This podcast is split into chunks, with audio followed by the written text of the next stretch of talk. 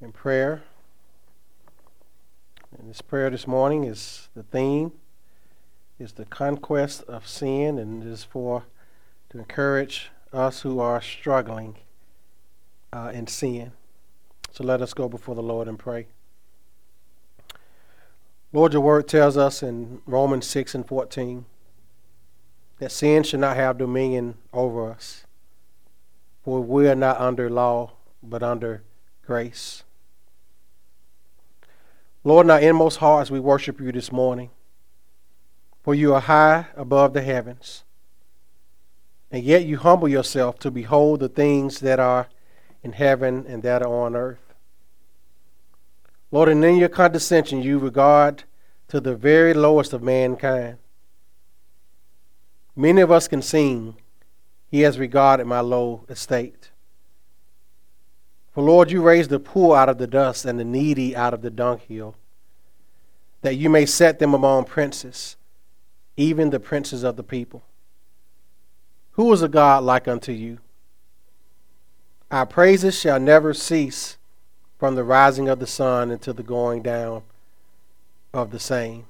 And all through the night watches, the Lord's name is to be praised. Our Father, for that is the sweetest title by which we can address you. You save us entirely from sin. There are many in your presence who are resting in the peace which comes of justification by faith. We know that we are righteous through the righteousness of another, even the Lord Jesus Christ. But Lord, we often pine for a personal likeness to yourself. If you are our Father, then upon every child of yours should the Father's image be impressed. So let it be, Lord. We ask you, Lord, to enable us to recognize our death to sin, and when it tempts us, may we be deaf to the voice of the deceitful charmer with the deafness of death.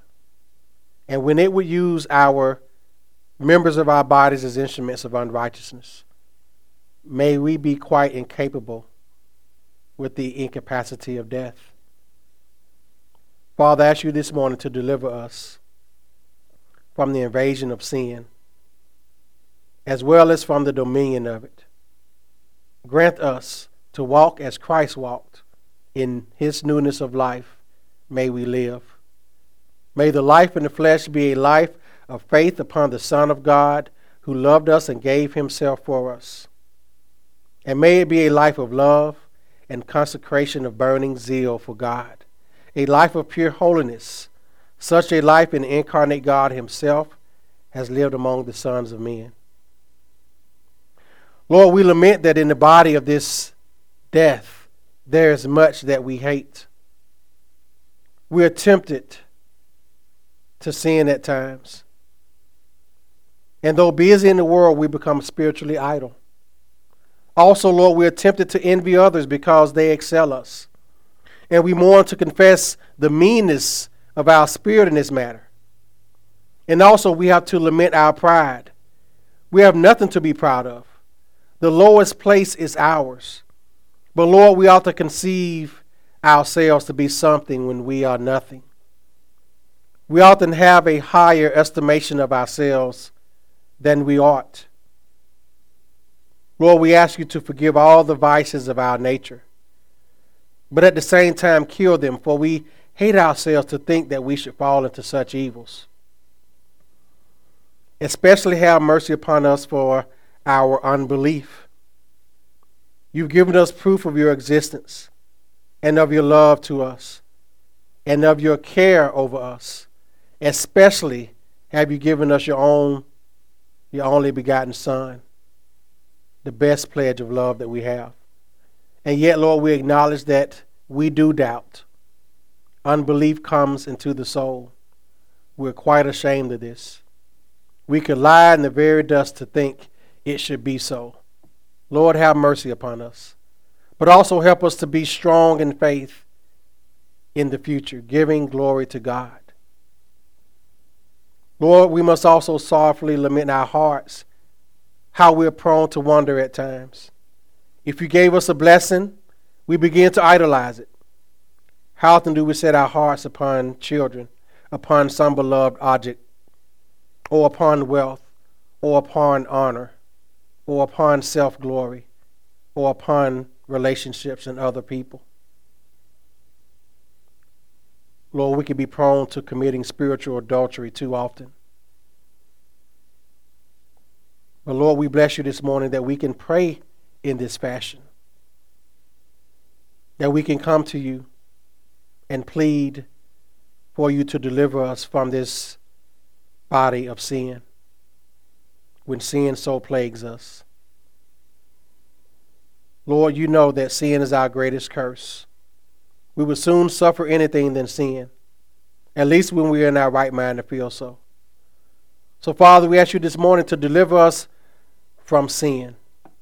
At the very thought of its coming near to us, we cry, O wretched man that I am, who shall deliver me? And we only find comfort in the blessed truth that you give us the victory through Jesus Christ our Lord. And Lord, let that victory be very apparent. May it be very clear to our own consciousness, very much displayed in our lives. Lord, help us to live towards you in all devotion, confidence, obedience, and simple childlike faith. Help us, Lord, to love you with all of our heart and soul and mind. Enable us to live to our fellow man according to your word, loving our neighbor as ourselves. Lord, deliver us from bearing any anger or resentment in our heart from everything that is ungenerous, or unrighteous, or unkind to save us. And let the law of love be written on the fleshly tablets of our renewed heart. And Lord, help us to master our tongues. For if that be bridled, the whole body is manageable. Keep us, God, when we're in the company and equally preserve us when we are in secret. Help us to keep the door of our lips and grant that when that door is opened, that they may not come out of it bitter and sweet. May we not be both blessing and cursing, but may we speak that which is good to edification. And may our speech always be seasoned with salt. And Father, as I pray for us this morning concerning sin, I pray for our leaders in Washington, D.C., and in Montgomery, and our local municipalities. We pray, Father, that they too turn from their sins, that they may repent of their evil ways, their evil uh, legislations and legislative proposals the evil policies that are making life exceedingly difficult here in our land. We pray, Father, that you may turn the hearts of our leaders to you in this hour of grace. We pray, Father, that you give them a new heart, a new nature. That is the only way man will change. It is not through just doing the right thing because they cannot do the right thing if their hearts are not right with you. And Father, we also pray for the church universal. We pray for our brothers here in our area, like minded men. We pray for our brothers and sisters at Anderson Bible and Grace Fellowship and Redeemer and Christian Fellowship and Iron City uh, Baptist and Mountain View and other like minded brothers, that you send the preaching of the pure gospel through those churches. And Lord, we ask you to send it throughout the world. And we ask you, Father, to silence the voices of those that are spreading false doctrines, the doctrines of demons, who are spreading infidelity to your word. And Lord, may the day come when every pulpit shall resound with the pure gospel of Jesus Christ. And his people shall again return their allegiance to the faith that was once delivered to the saints, never to swerve again. And Father, lastly, as I prepare to preach this morning, we pray for those who are unconverted. Will give us to feel great sorrow and heaviness of heart for those who as yet are far from you. Lord, bring them in. Awaken the careless and the frivolous, that there may be such here this morning, or such who will hear this sermon, or such who are watching it, who have never given any solemn consideration to the matters of their soul.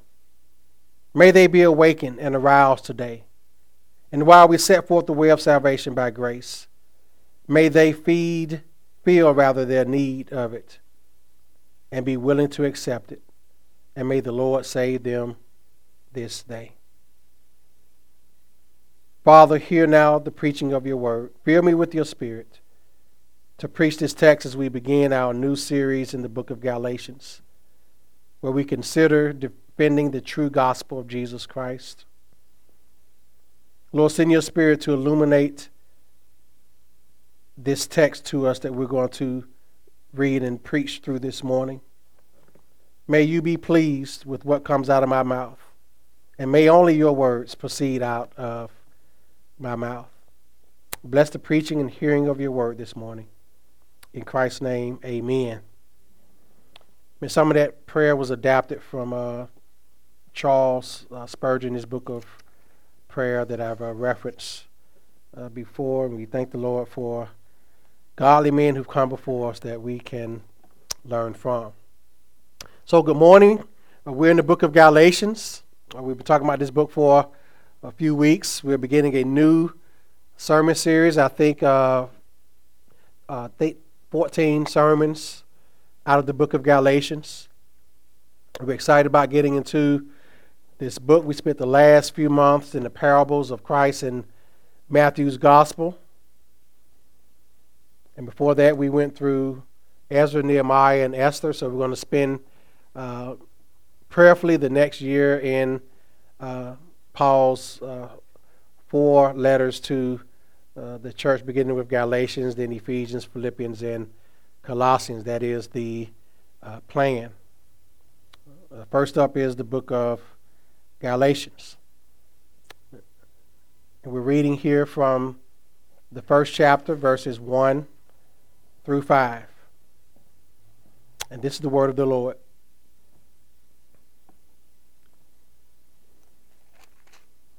It says, Paul, an apostle, not from men, nor through man, but through Jesus Christ and God the Father who raised him from the dead, and all the brethren who are with me, to the churches of Galatia. Grace to you and peace from God the Father and our Lord Jesus Christ, who gave himself for our sins, that he might deliver us from the present evil age, according to the will of our God and Father, to whom be glory forever and ever. Amen. And amen to the reading of the word. Just by introduction, I want to, uh, I think I have a map on the next slide up here that shows, uh, I think Galatia is in the green part. Uh, you have Galatia, Asia, I think that's Bithynia, Cappadocia. Uh, those ancient lands now make up modern day Turkey uh, which is north of the Arabian Peninsula, uh, just above Saudi Arabia. And so Galatia is a, uh, was a region in Old Testament, New Testament times. And this is the church which Paul wrote to. Now, why did Paul write a letter to Galatia? In Paul's letters, all of them, uh, well, most of them, uh, address uh, issues that was going that were going on in those uh, churches. Almost every uh, book of his has a theme. Now, a book like First and Second Corinthians has several uh, questions that Paul uh, answered uh, for those Christians. But Galatia, Galatians rather, Paul is addressing a pressing issue. And what was happening in the Galatian church was that you had Jews, they were called Judaizers. Uh, they were basically teaching the Gentiles that uh, salvation in Christ uh, by grace through faith was not enough, but also teaching that they had to be circumcised and that they had to observe the law. So they were basically adding to salvation, they were adding to um, the proof of salvation or the means of salvation. That they had to submit to all the Mosaic law before they could become Christians. They were already Christians, but the Judaizers came along and said, No, that's not enough. It's not enough to just have faith. You have to obey the Mosaic law, and you're asking non Jews to do that. So that is uh, what they were doing. And, and Paul uh, was very upset by this because this is, this is heresy, adding to the gospel. So, Paul, uh, in one of his uh, missionary journeys, uh, which is uh, chronicled in uh, Acts, I think 13 through 15, is where he had his first missionary uh, journey. He traveled in the region of the churches of Galatia during this time, so he had a chance to see what was going on in those churches. And Paul was appalled by that because he himself was a Jew. And Paul, as a Jew, with the ministry to the Gentiles, knew that this would be a hindrance to those people by adding to what, uh, what was required to be saved. And the thing about this epistle is that it is the only one of Paul's letters that does not have a commendation for its readers. The only one. And you see that in the beginning. If you look at the beginning of this letter and the rest of his letters, he gives commendations to those churches. But he doesn't do it to this one and he gets right down to the nitty gritty. He gets right down to the problem. He gets right down to, as we say in the military, brass tacks. And we'll see that uh, next week. So, after he received notification of the influence of the Judaizers, Paul wrote a letter to them. Because again, we have to be reminded that they were telling these Gentiles that they must submit to Jewish regulations, particularly circumcision, in order to be a true Christian or in order to be rightly uh, related to God. This was an addition to the gospel. This is what we would call legalism in our day. You know, those who've been here long enough know that I've talked about talked about that as far as the type of uh, religious system that my family was in. It was in a uh, legalistic uh, system. A lot of uh, oneness Pentecostal uh, type churches, you know, Jesus only churches. Uh, that's what we came out of. They were very legalistic. They added uh, requirements uh, to prove that you were saved. You know, we talked about that uh, before. The women had to wear dresses and not cut their hair and couldn't wear, you know, makeup. Um, you know, couldn't wear jewelry other than a wedding ring. Uh, the the more you went to church, the holier you were. You know, one church we went to, we had like seven different church services a week. You know, we were always in church because that's what kept you holy. That's legalism. Are you adding to?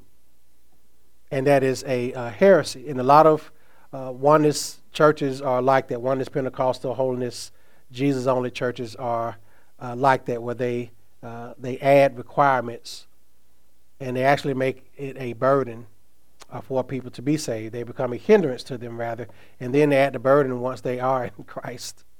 And so that's what we see here uh, taking place. The gospel itself is pure on its own, as we're going to see. And so Paul writes his letter to address this crisis. So, the big idea this morning of our sermon is that because the gospel originates with God, and centers itself in the substitutionary sacrifice of his son Jesus Christ. We cling to it and give God glory. That is our big idea that we're going to unpack this morning. So before we get into our principles, I have some uh, introductory matters to uh, look at and Uh, we're going to look at verses 1 and 2 and uh, look at some introductory things here. So, first, Paul, Paul addresses himself as an apostle.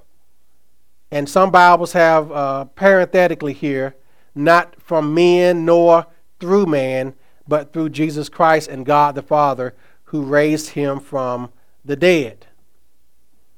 So, first thing Paul does is he gives his bona fides, or he gives his bona fide credentials, that he is an apostle. And not just one apostle that uh, a self proclaimed apostle like these so called apostles do in our day. He was given the legitimacy of his authorship because uh, of the detractors uh, that tried to delegitimize his apostleship, to say that he wasn't an apostle because he wasn't one of the twelve.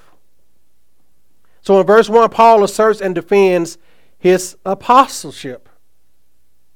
He is an apostle. The Greek for that is apostolos. And is not on the basis of human origin or agency. His apostolic authority has its source and agency in Jesus Christ and God the Father who raised him from the dead. You can't get more authentic than that and more legitimate than that. So Paul was saying that his call was mediated not through man, but through God the Son and God the Father, who raised Christ from the dead. You can't get more legitimate than that. Paul was set aside by God to communicate the saving grace of the gospel. He was not a self proclaimed apostle. If you think about in our day, especially, we have so called apostles in our area, men who have called themselves to be apostles. They're self proclaimed, they're self glorifying.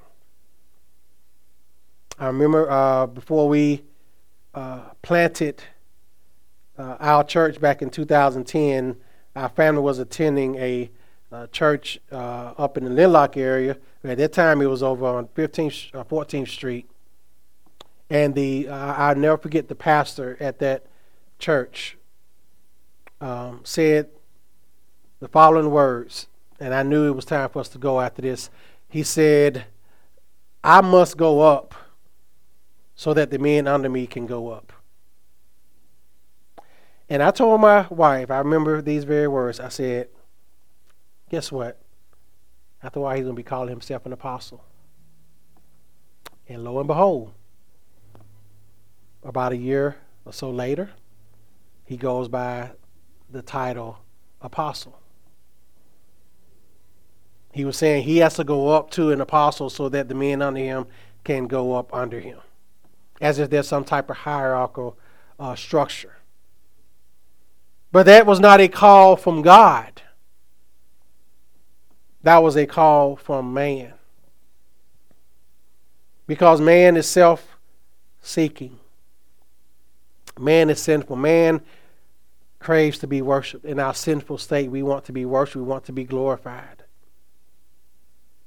And Paul was showing that he was not one of these type of men. His legitimacy was because he was called of God.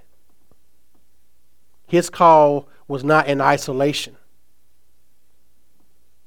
His call was actually affirmed by all the brethren who are with him, as he says here in verse 2 and all the brethren who are with me. The fact that he was called by God is important because man's calling can often be in violation of God's standard for his preachers. If you take this to the wider cultural context, you have some churches that have female pastors.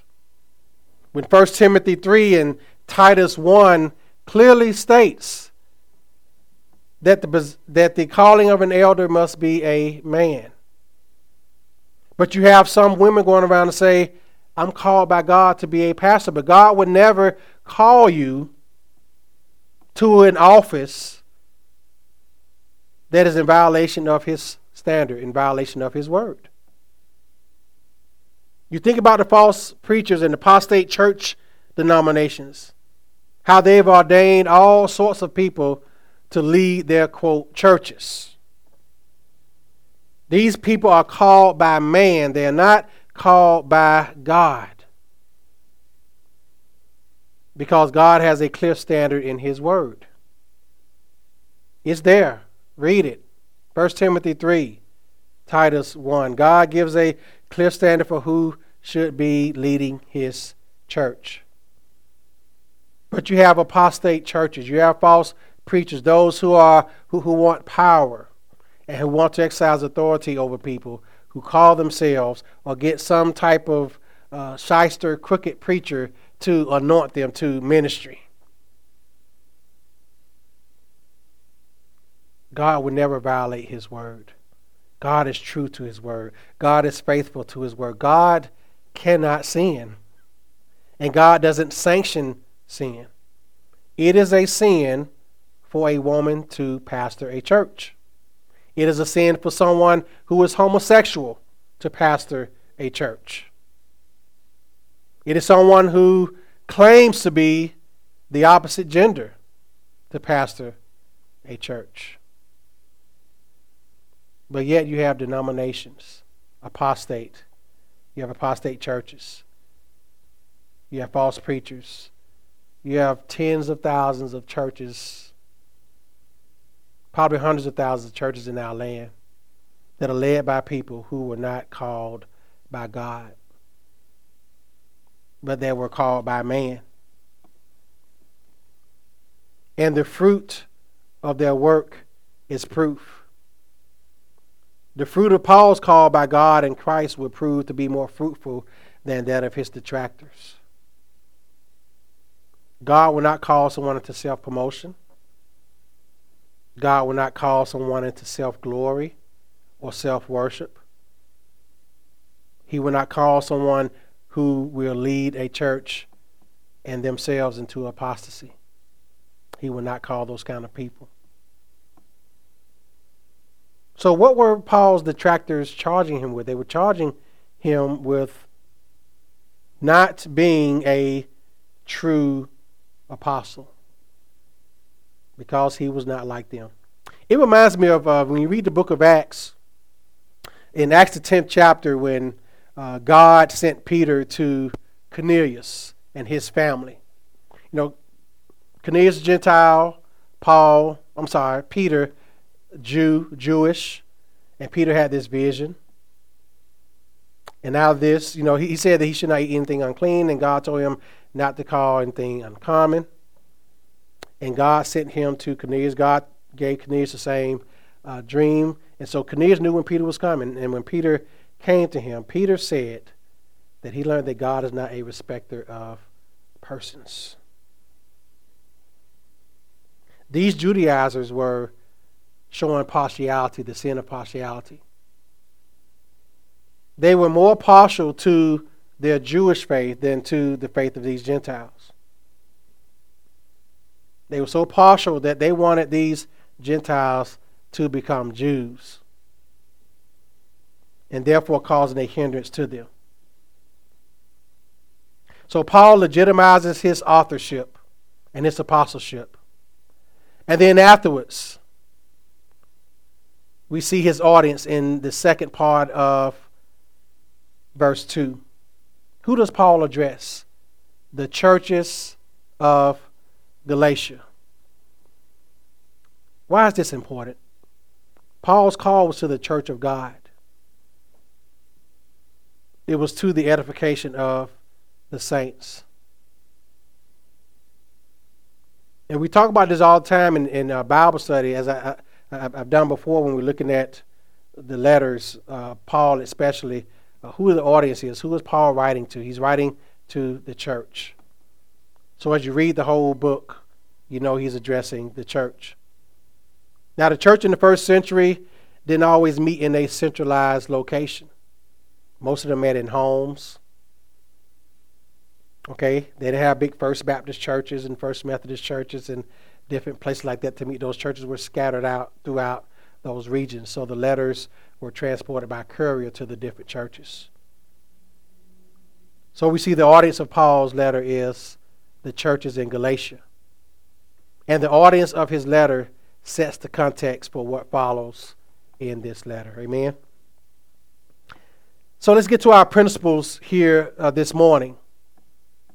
Our principles will be in verses 3 uh, through 5. We have four of them this morning. Our sermon topic is Paul gives glory to God. He gives glory to God for four things. One is the benefits of the gospel. Two, the source of the benefits. Three, the foundation of the benefits. And four, the purpose of the gospel.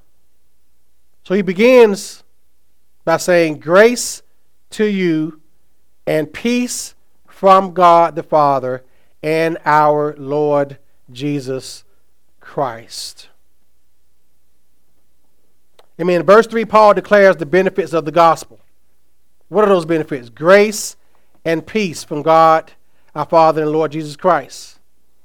Grace to you, grace to the church, grace to the saints, and peace from God.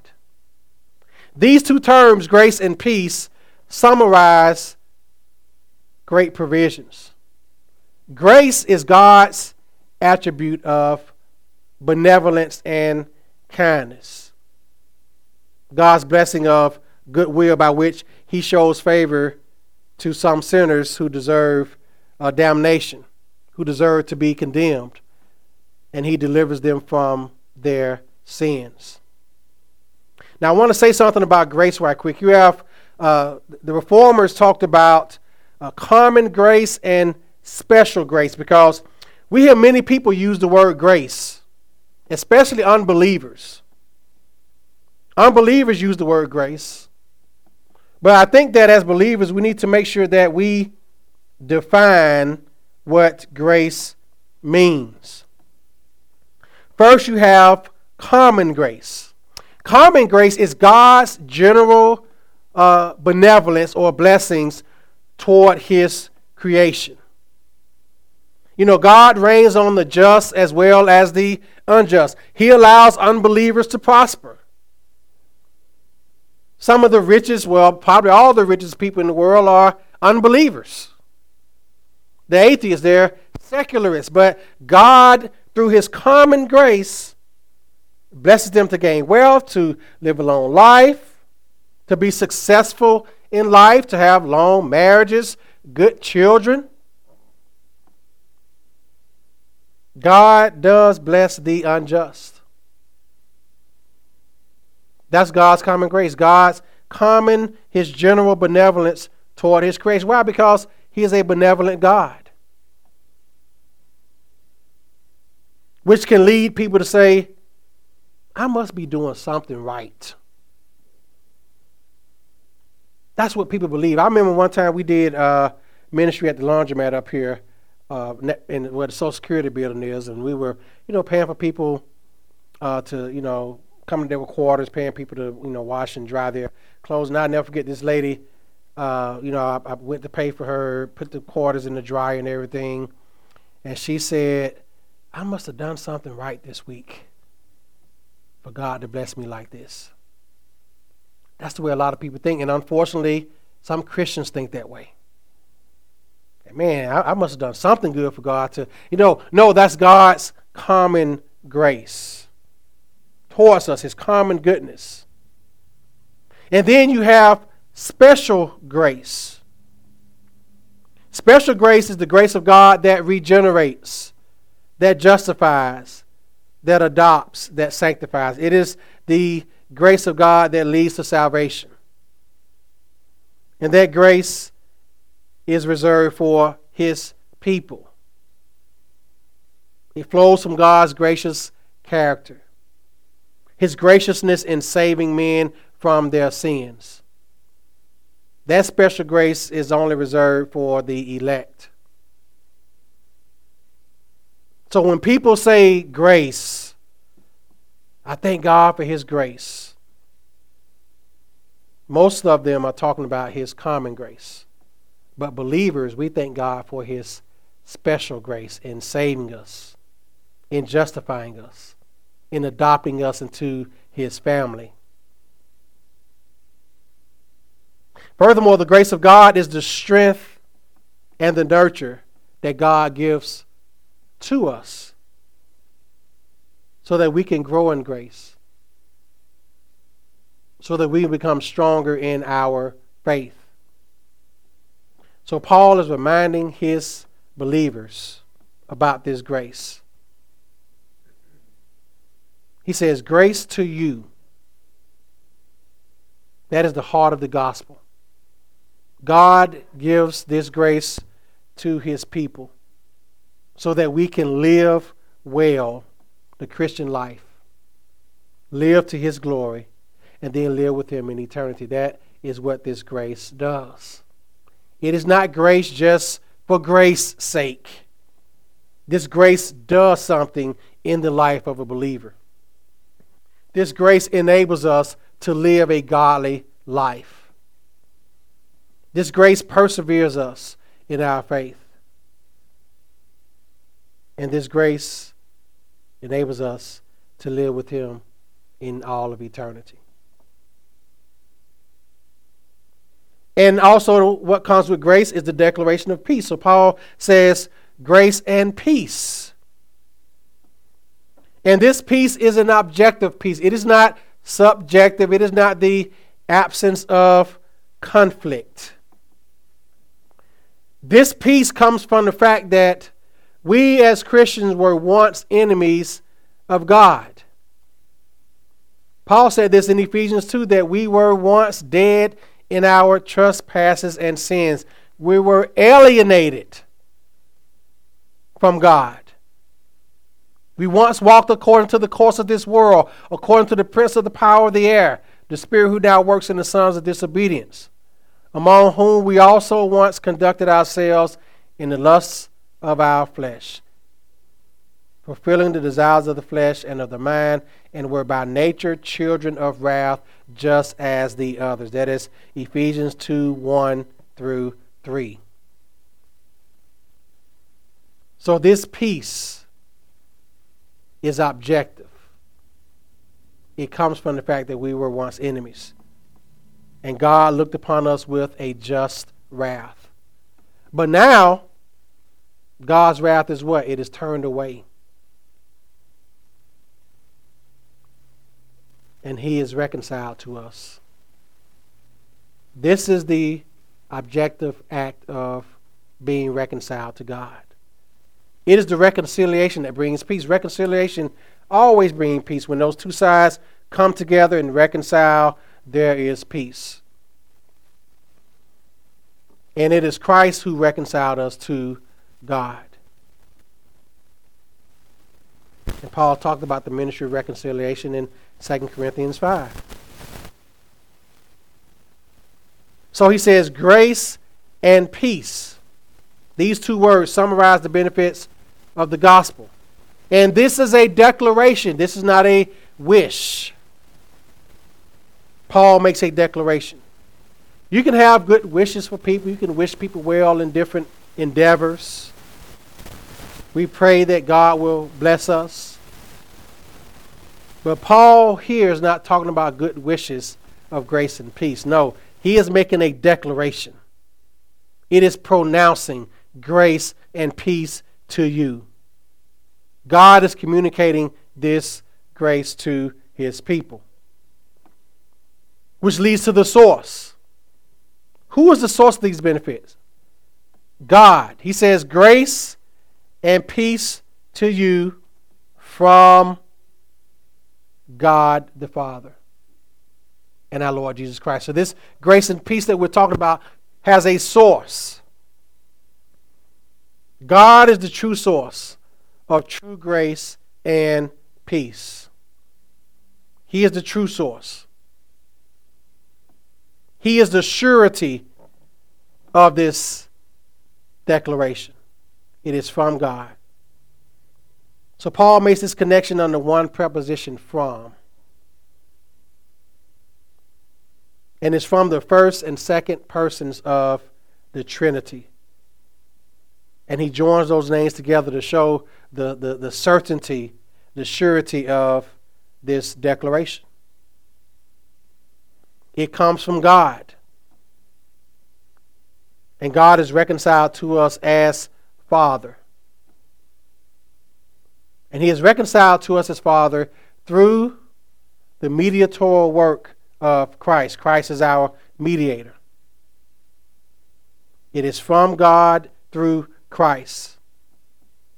And what Paul does here, and when I was studying this, I, I didn't think about this until I really thought about it. he uses three names of our Savior Lord Jesus Christ. That's not his first, middle, and last name, by the way. Okay.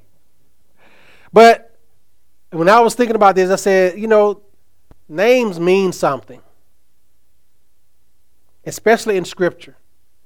The names of Christ mean something. The, the titles of Christ mean something. It's just not Lord just for the sake of Lord. Lord means something. Jesus means something. Christ means something. So Paul used these three names of Christ. So let's look at them in reverse order. These names teach the sufficiency of his work. The title Christ teaches that our Savior was anointed by God as Messiah. He was anointed as our prophet, priest, and king. And while Christ was on earth, he exercised these offices. And now in heaven, he is exercising them on our behalf. This recalls to my mind the uh, Westminster Shorter Catechism. Questions 23 through 26 say the following. Question 23 asks, What offices does Christ execute as our Redeemer? Christ, as our Redeemer, executes the office of a prophet, of a priest, and of a king, both in his state of humiliation when he came down to earth and his exaltation. 24 asks, How does Christ execute the office of a prophet? Christ executes the office of a prophet in revealing to us by his word and spirit the will of God for our salvation. 25. How does Christ execute the office of a priest?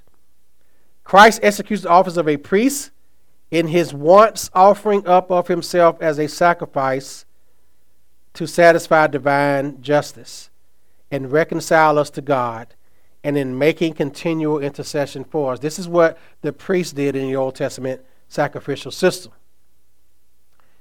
26. How does Christ execute the office of a king? He subdues us to himself in ruling and defending us and in restraining and conquering all his enemies. So when we think about the name Christ, we think about him being anointed by God as our prophet, our priest, and our king, and those roles continue as he is in heaven at the right hand of the Father. And then you have the personal name Jesus means that he is the God man. He is fully God and fully man. He is the one who alone can save us. Matthew 1 and 21 You shall call his name Jesus, for he shall save his people from their sins. Now, the title Lord establishes him as Jehovah God, who is now exalted in heaven and before whom every knee shall bow. And every tongue shall confess that Jesus is what? Lord to the glory of the Father. That Jesus Christ is Lord to the glory of the Father.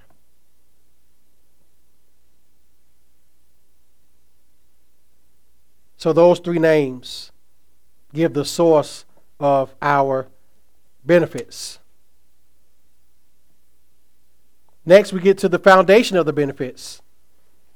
So Paul says, Grace to you and peace from God the Father and our Lord Jesus Christ, who gave himself for our sins. So the foundation of those benefits is the substitutionary atonement of Christ.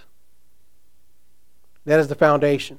Christ gave himself for our sins that he may deliver us from the present evil age according to the will of our God and Father. Our salvation was purchased for us by Christ. He gave himself. Paul here is teaching the doctrine of substitutionary atonement. And believe it or not, you have many denominations that teach against this doctrine that Christ did not die as our substitute. But Paul reminds his readers that the Lord Jesus Christ became their substitute. Paul wrote in 2 Corinthians to the Corinthians 5 and 21 that God made him, Christ, who knew no sin, to be sin on our behalf, that we might become the righteousness of God in him. As high priest, he offered his perfect life as the propiti- propitiatory rather sacrifice. We talked about propitiation before. Propitiation means to appease or to satisfy. It was the appeasement or satisfaction of God's wrath.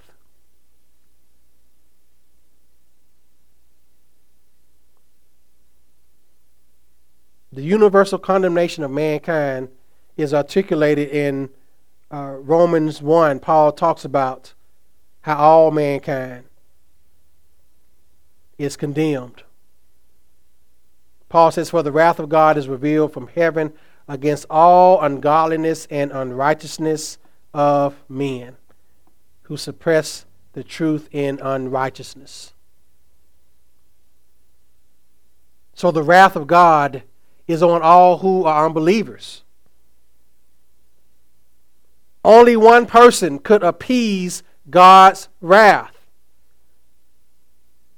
and it's not us. As we read in the catechism this morning and last week, there's only one Redeemer. There's only one who could appease God's wrath, and that was the Lord Jesus Christ. That is why he is the only one who could be our substitute. Because he is the only one who could appease the wrath of God. And there are several scriptures that allude to Christ as the propitiation for our sins. Hebrews 2 and 17. The writer says, Therefore, in all things he had to be made like his brethren, that he might be a merciful and faithful high priest in things pertaining to God to make propitiation for the sins of the people. Romans 3 24 and 25. For all have sinned and fall short of the glory of God, being justified freely by his grace through the redemption that is in Christ Jesus, whom God set forth as a propitiation by his blood. 1 John 2 and 2 says that he is the propitiation for our sins. He was the pure and spotless Son of God who bore the wrath of God in place of his people.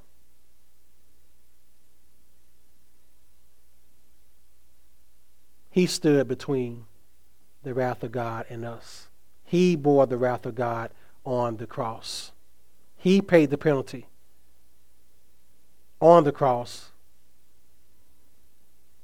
by suffering in his body the eternal punishment that was due to us sinners. God punished his son so that he could justly look with favor on those who place their faith in him. He punished his own son to do that. Why aren't believers condemned? Because Christ was condemned for us. That's why Paul can say in Romans 8 and 1, there's no, there's therefore now no condemnation to those who are in Christ Jesus. He was condemned for us, He was condemned in our place. And this is the foundation of the gospel benefits. Now, what was the purpose of the sacrifice? It wasn't just to die in our place. The purpose was that he might deliver us from this present evil age.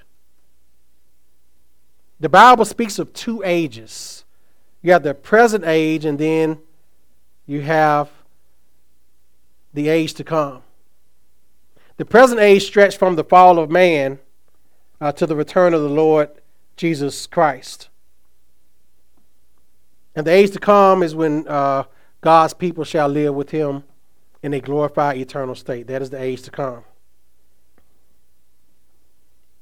We can all agree that this present age we live in is an evil age. Amen. Paul says that he might deliver us from this present evil age. We can all agree. If you're old like me and still watch the news, you can see it.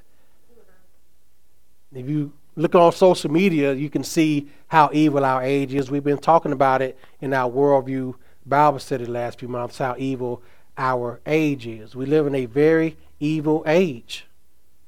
Very evil, exceedingly evil. Now, some Bible translations uh, translate the word age as world. Now, when we think about world, we have to think in terms of the world system, not this physical world. So, when the Bible speaks of world in this context, it's speaking of the immoral world system, the immoral and ungodly ideologies, philosophies, and religions of this world system. That's what we think about when we think about the age in which we live. You have ungodly, immoral ideologies, philosophies, systems, and religions, and others. The physical created world is not evil because rocks and trees and food and drink in and of themselves uh, are not evil. So when it's talking about world, it's talking about the the system of the world. The world system is evil because it is under the dominion of Satan. So this age is under the prince of darkness, and we are in it. And we have to contend with the bondage of sins and the lust of the flesh and the lust of the eyes and the, and the pride of life that is indulging everyone in this world. But Christ, by his perfect sacrifice, guess what he did? He delivered his people from this evil age. He delivered us from the guilt and the curse of sin and from the dominion of sin. Just as I, I prayed earlier, He delivered us from the dominion of sin. Sin shall have no rule over us. It doesn't mean that we're not going to struggle with the sin that still resides in us. Sin is in us, but it's not on us. We're clothed with the righteousness of Christ. But until the Lord calls us home, we're going to struggle with sin. Now, it's a struggle. We don't live in sin. Those who live in sin are not believers. Those just say, I give up. I'm just going to just do it. I just don't care. You're not a Christian. You can't live in sin, actively live in sin. Now, we struggle against it. All of us who are believers, we struggle with our sin nature. That's why we have to confess our sins. That's uh, why we have to continuously repent. Martin Luther said in the 95 Theses, all of a believer's life is that of repentance. We're constantly turning away from sin. But Christ has ultimately delivered us from sin. He saved us, He rescued us we're not under the sway of the evil one. 1 John 5 and 19, John says, We are of God, and the whole world is under the sway of the evil one. But we're not just saved from something, we're saved to something. Salvation is not just a get out of get out of hell free card. He didn't just save us to rescue us from hell, but also to conform us to the image of Christ, to live godly in this present world. He came to rescue us from the bondage of sin. Now, our deliverance is complete, but it is not fully realized in his life, and it's not going to be. We all have that remnant of sin in us. And that's why we have to work out our salvation with fear and trembling. We as Christians live in two worlds. We live in the already and the not yet. Our citizenship is in heaven, but we're not there yet. Our inheritance is already there. We have eternal life. But we won't inherit it until we go to be with the Lord. But the great thing about it is that our citizenship is there and we can never lose it. We can never lose it. We can never lose that inheritance that we have. That is the great thing about it. No one can take it from us. But in the midst of this present age, we have to deal with that reality. But what gives us hope? That this is not it. This world is not it. That we have a place that is already prepared for us, that was prepared for us in eternity past. Lord, we pray for deliverance from this present age. Sometimes I just say, Come, Lord, quickly when I see things in the news. I just say, Lord, come quickly, like, come now. Sometimes when I'm dealing with my own sin, I'm like, Lord, please take me home now. I'm tired of, I'm tired of dealing with it. Because the greatest thing, John MacArthur said this, the greatest thing about heaven is there will be no sin. Sin has messed everything up, hasn't it? It's corrupted not just man, but it's corrupted nature also. But we know that one day that deliverance will be in full. And why did God do this? Paul said the end of verse 4 according to the will of God our Father. All of this was according to God's will. You got many people that view God as a stern and God that's full of wrath, and, and Christ is as uh, gracious and forgiving. But God eternally planned our salvation through Jesus Christ. If he was full of wrath, guess what? He would have never sent his son to be our substitute. You tell those people, say, oh, that, that the God you serve is a God of wrath. Uh, obviously, they haven't read the Bible. They just repeat what everyone else says. They don't read the Bible. God was so loving that he gave his only begotten Son. And our last principle, Paul gives glory to God for the purpose of the gospel. Verse 5 To whom be glory forever and ever. Amen. Paul concludes the salutation by pointing to the purpose of the gospel. The purpose of the gospel is to bring glory to God. That is the purpose of the gospel. Paul, if you look at all his letters, he, he can't write about salvation without giving glory to God. I think about Romans uh, 11, the doxology, where he gave glory to God. He was just so overwhelmed by what the Lord had inspired him to write that he broke out into a doxology, giving praise to God. He said in uh, Ephesians 1 and 3, Blessed be the God and Father of our Lord Jesus Christ. Paul states the important truth that it was God's purpose from all eternity to save a people by sovereign grace that he might be glorified. And the Galatians need to be reminded of this truth. That it was about God's glory, not the glory of the Judaizers. Because the Judaizers promoted self congratulation. I've done something to contribute to my salvation. I've been circumcised. I kept the law. I'm worthy of salvation because I grew up in a Christian home or I went to church as a kid. I'm a worthy candidate of salvation. I, I was good. I never got in trouble. My parents never had to spank me. I never squandered my allowance. I never got a speeding ticket. Everybody thinks I'm a good person. I'm a candidate to be saved. Why wouldn't God save someone as good as me? That's what people think in their heart sometimes. That's why you have very wealthy people who like doing charitable goods and, and works of altruism where they're doing goodwill towards people because they think somehow, uh, surely a God, uh, uh, uh, you know, surely God can't turn away a person like me. Look at all the money I gave. Look at how many poor people I fed uh, through Thanksgiving. Look how many turkeys I gave away. Look at how many gifts I gave away to the poor at Christmas.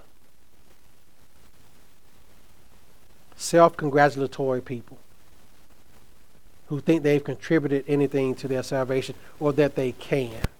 Paul reminded them that it is all about God. Friends, the moment that we add an aspect of works to our acceptance with God, whether ceremonial or otherwise, whether it's walking an aisle, or answering an invitation, or being baptized, we introduce the element of self congratulation when we think that that's what did it. And such boasting is evil. We just read that in our um, opening scripture reading this morning from Philippians 3. Paul says, If anyone has an opportunity to boast, I do. I am a Hebrew of Hebrews, circumcised on the eighth day.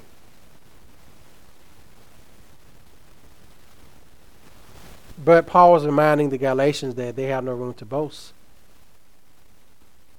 The ultimate purpose of the gospel is that saved sinners should give all glory and honor to the triune God God the Father, God the Son, and God the Holy Spirit.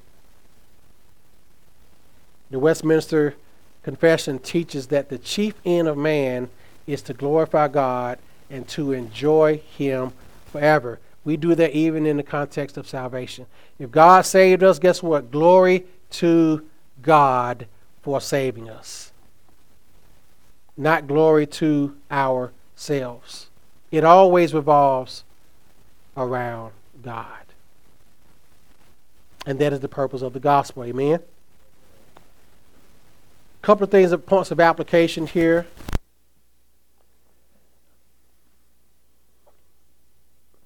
we give glory to God and what He has called us to do in His church. God has called all, just as He called Paul as an apostle. Every believer has been called by God, has been gifted by God to serve in His church. And whatever He has gifted us to do, guess what? We give glory to Him for that. I'm sorry, but slothfulness is not a gift of God. Okay, it's not. And uh, just being a good talker. Well, maybe being a good talker, I don't know. But you could be a good talker and not be good at talking. I heard a, a radio host say one time people think it's easy to get on the radio and talk for four hours. He's right, it's not. You can run out of things to talk about, you're not very engaging. Your voice may be annoying, just all those different things. You know, some people have a voice for radio. They have a very soothing voice. That's a that's a gift. But talking just for talking's sake is not one. but don't be deterred. We're all called to proclaim and defend the true gospel. You don't have to have any. Uh, you want to know a little bit something, but you don't have to have any uh, THD behind your name to do that. That's a doctor of theology, by the way. And lastly, just give, benef- give glory to God for the benefits, the source, foundation, and purpose of the gospel that we talked about today. All, all of it is glory to God. We give glory to God for the benefits, the grace and peace that God bestows on all of us as believers. And the source is God the Father and the Lord Jesus Christ. And the foundation is the substitutionary death of Christ. And the purpose is the glory of God. Amen. Let us pray. Father, thank you for your word this morning. Thank you, Lord, for the glorious gospel. Thank you for being so gracious to us and saving us. And in that salvation, we have peace with you through the Lord Jesus Christ. Father, help us all as believers to glorify you in the calling with which you have called us. All of us are called to work and serve in your church. We may not call to be, be called to be apostles as Paul uh, was, but we're all called by you when you save us. Help us to do all that to your glory, including sharing the gospel. And Lord, help us to always remember that all is to be done to your glory and all is for your glory, including our salvation. May we never boast in our salvation. And Lord, I pray for unbelievers that hear this message, that you may use it to convince them of their sinful state, convince them of their hopelessness, and convict them of their sins. And may that conviction lead to repentance and salvation. Lord, use this message to edify your church and to bring sinners to repentance. In Christ's name, amen.